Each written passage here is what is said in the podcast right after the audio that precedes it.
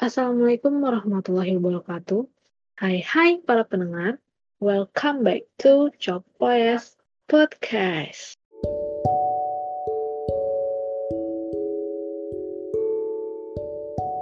Episode 9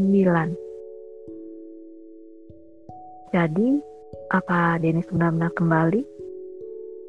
Tanya Naira penasaran pada Fanny. Sebenarnya Fanny sudah mengetahui kalau ada orang yang mirip dengan Denny. Hal itu diketahui dari Sony yang merupakan kekasihnya. Mereka dahulu adalah teman sekelas. Namun seiring berjalannya waktu, ada yang tumbuh di perasaan Fanny dan Tony. Entahlah, aku tak yakin. Aku diberitahu oleh Sony kalau ia bertemu dengan seseorang yang mirip sekali dengan Dennis. Sony mencoba memanggilnya dengan nama Dennis. Ia menoleh, tetapi tak mengenali Sony. Jawab Fanny menjelaskan kepada dua sahabatnya itu. Mungkin saja namanya mirip. Kalau benar orang itu Denny, tidak mungkin ia tak mengenali temannya sendiri. Ujar Mira mencoba memikirkan kemungkinan identitas orang yang disebut mirip dengan Denny. Kalau benar orang itu Dennis, aku ingin sekali bertemu dengannya. Ucap Naira yang ingin sekali bertemu dengan Denny. Jika kau bertemu dengannya di sini, aku yakin keberadaannya tak begitu jauh dari sini. Fanny juga turut mencoba membuat sebuah spekulasi mengenai keberadaan orang itu. Aku akan mencoba mencari tahu orang itu benar-benar berada di sekitar sini atau hanya sekedar mampir. Naira memiliki tugas lain yang akan ia kerjakan di tiap hari liburnya nanti. Kedua sahabatnya juga turut membantu jika mereka bertemu dengan orang itu. Setelah pertemuan Naira dengan Fani dan Mira, pikiran Naira terus terpusat tentang orang yang mirip dengan Denny. Hal itu membuat Naira tak fokus dalam menjalani pekerjaannya. Ia berkali-kali salah dalam menulis angka. Ada pula beberapa perhitungan yang ia buat selalu saja tak. Naira, ini kenapa laporannya belum selesai? Fokus ya, saya tidak mau tahu alasannya. Yang saya mau tahu hanya laporan itu segera diserahkan pada saya. Pinta Bu Fira yang tampak kesal dengan Naira. Bu Fira adalah atasan Naira di kantor yang sudah lama bekerja di tempat itu. Umurnya sudah kepala empat dan sudah memiliki dua anak. Ia juga tegas dan terkesan galak kepada bawahannya Naira harus terus bertahan di bawah tekanan itu. Sudah sewajarnya.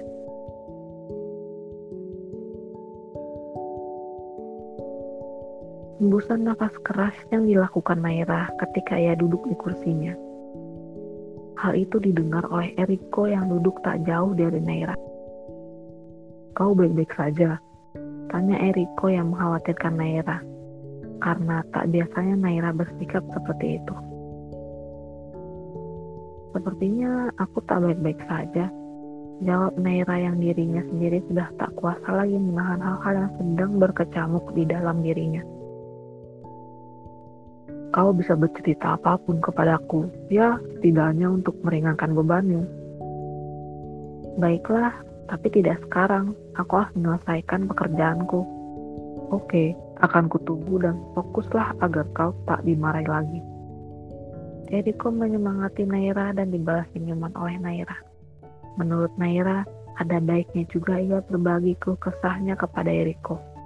Karena Eriko juga salah satu dari teman dekatnya selama ini. Naira mengajak Eriko untuk makan malam di hari Jumat. Setelah mereka menyelesaikan pekerjaannya, Eriko pun menyetujui ajakannya itu Sepertinya ini adalah hari di mana Naira akan mengungkapkan semua pikirannya pada Eriko. Dan tentu saja Eriko sudah menduga akan hal itu. Karena tak biasanya Naira mengajak makan malam bersama. Naira dan Eriko makan malam di sebuah warung makan kaki lima yang tak jauh dari kantor mereka. Warung makan itu terkenal dengan makanannya yang terasa enak dan tak pernah sepi pengunjung. Naira tak salah pilih jika mengenai makanan. Ketika selesai makan, saat itulah Naira menceritakan kisahnya pada Eriko. Dengan tenang, Eriko mendengarkan kisah Naira tanpa memotong sepatah kata pun ketika Naira berbicara. Setelah Naira selesai menceritakan kisahnya, ada sebuah perasaan tersayat pada diri Eriko. Entah dari kapan perasaan itu muncul. Eriko mulai memahami sikap Naira selama ini yang keras kepala, serta ia juga memahami kalau perasaannya tak mungkin berbalas. Sulit bagi Eriko untuk menghapus beban yang Naira tahan selama ini terutama ketika Naira bercerita bahwa ada seseorang yang mirip dengan cinta pertamanya.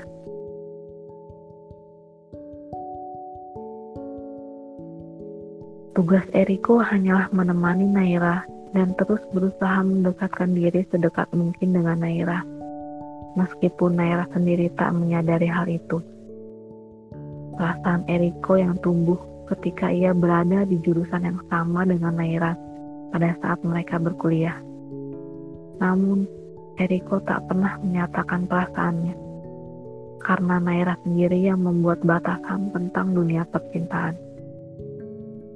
Eriko tak ingin tugas itu berakhir begitu saja. Ia akan tetap melanjutkan tugasnya. Ia akan tetap mempertahankan perasaannya pada Naira, walaupun Naira tak pernah menyadari perasaan Eriko selama ini. Ia tak akan menyerah dan akan terus mencoba serta membantu meringankan masalah Naira.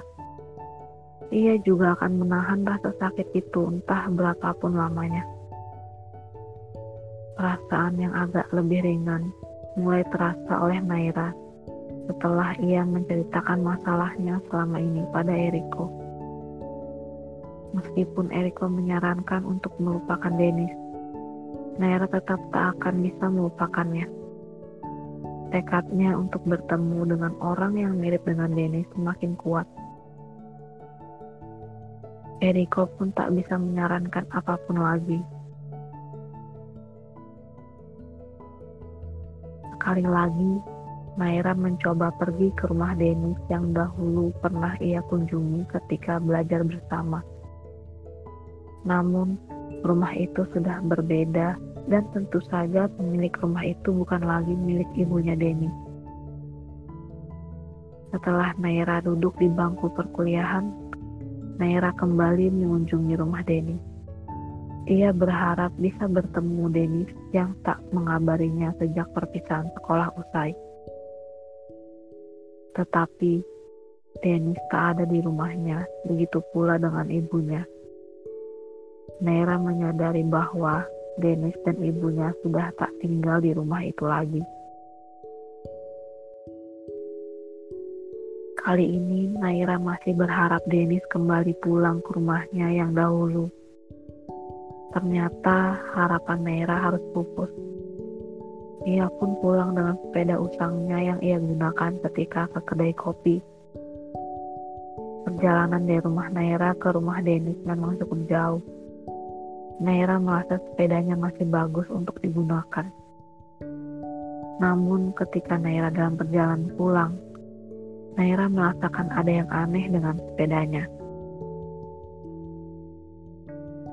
Sudah tujuh tahun Naira tak menggunakan sepeda kesayangannya itu. Dan sudah lama pula Naira tak memeriksa sepedanya. Keanehan sepedanya itu pun terasa ketika Naira sedang melewati turunan. Sepeda Naira hilang kendali karena rem sepedanya rusak. Ia bahkan tak bisa menghentikan sepedanya menggunakan kakinya karena sepeda Naira melaju begitu cepat. Ada sebuah mobil yang terparkir tak jauh dari turunan. Sepeda Naira yang hilang kendali tanpa sengaja menabrak mobil itu. Mobil sport berwarna hitam itu pun memiliki alarm dan tentu saja berbunyi ketika Naira menabrak mobil itu. Naira terjatuh dan kesakitan. Sepeda Naira kini benar-benar rusak. Naira sadar apa yang ditabraknya dan itu membuatnya kaget. Mobil sport di hadapannya memiliki harga yang cukup mahal. Entah bagaimana Naira mengganti kerusakan pada bagian depan mobil itu yang ia tabrak. Meskipun ada sedikit penyok di mobil itu, bukan berarti Naira harus lari dari tanggung jawab. Ia akan berusaha mengganti kerugian tersebut. Raut wajah Naira terlihat panik, bahkan ia tak merasakan sakit lagi di tubuhnya. Alarm dari mobil itu terus berbunyi.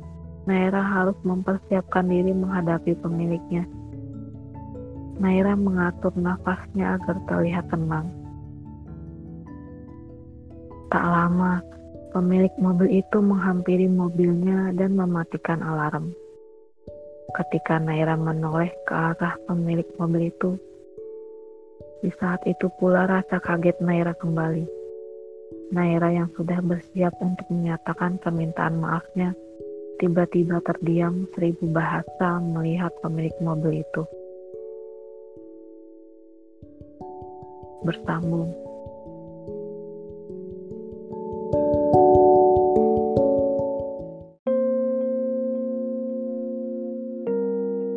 Sekian dulu untuk episode hari ini.